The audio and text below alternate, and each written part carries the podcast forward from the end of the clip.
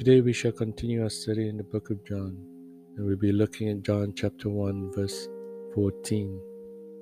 I've titled this The Perfect Son. And the Word became flesh and dwelt among us. And we have seen his glory, glory as the only Son from the Father, full of grace and truth. After revealing who Jesus was in the earlier verses and the testimony of John the Baptist, we see how the narrator provides the proclamation of the Word Himself, the Logos becoming flesh.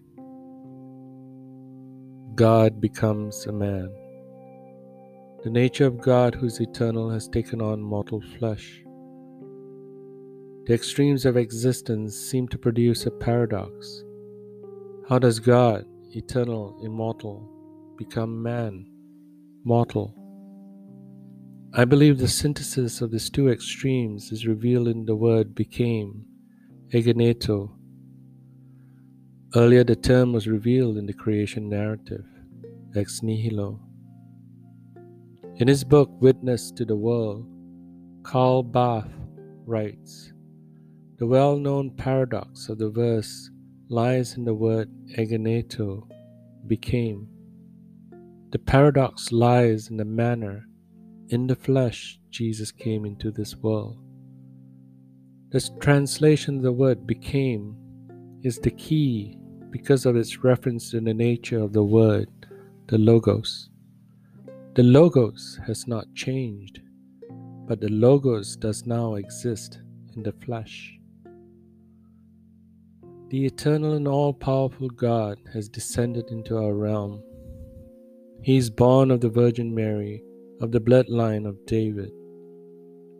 In verse 15, the narrator reveals the testimony of John the Baptist in his words This was he whom I said, He who comes after me ranks before me, because he was before me. He was before him because he was before creation.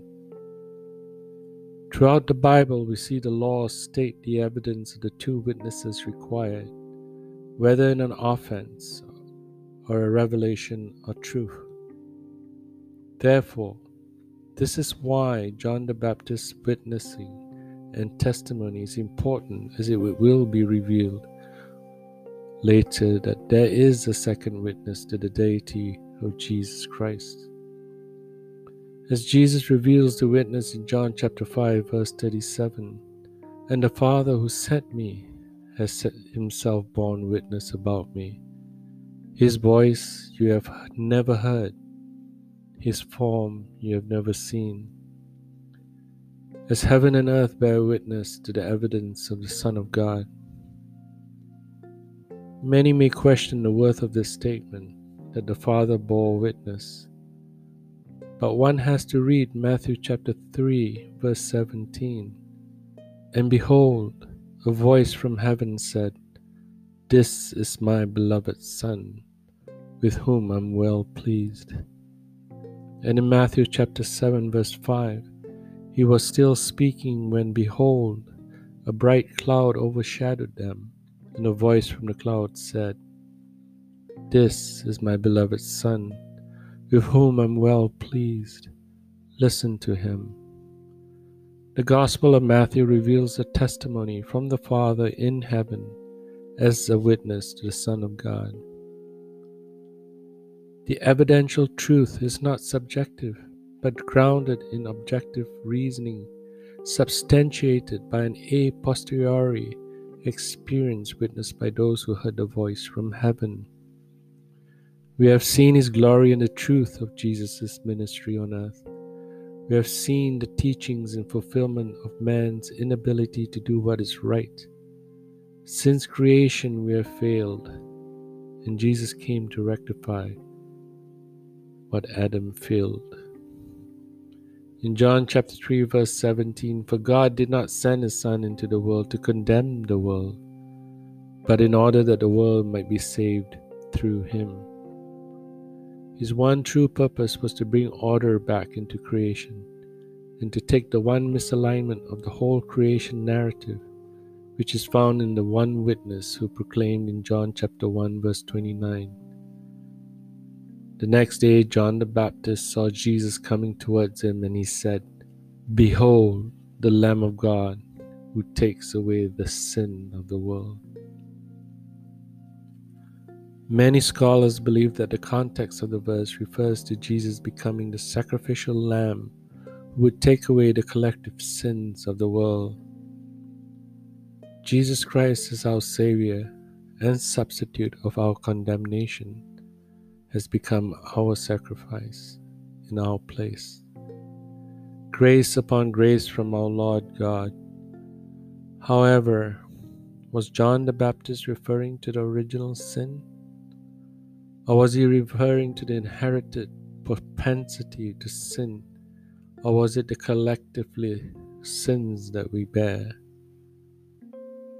Here are some current consensus on this verse. Robert Jamieson and A.R. Fausset and David Brown in the commentary critical the explanatory of the whole Bible, Volume 2, writes The sin, the singular number being used to mark the collective burden and all embracing efficacy. And William Hendriksen and Simon J. Kistemaker in their book Exposition of the Gospel according to John, Volume 1.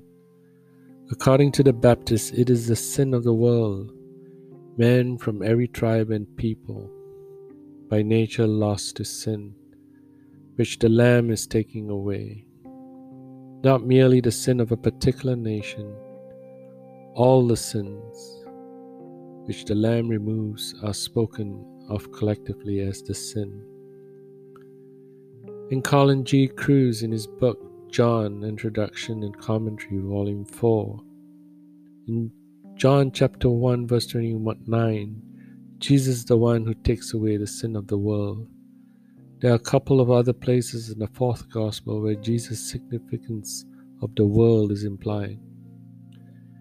In John chapter 3, verse 16 to 17, God's love leads him to give his only Son to the world so that those who believe might have eternal life. And in chapter 4, verse 22, 42, the Samaritans come to recognize that Jesus really is the Savior of the world, not just of the Jewish people.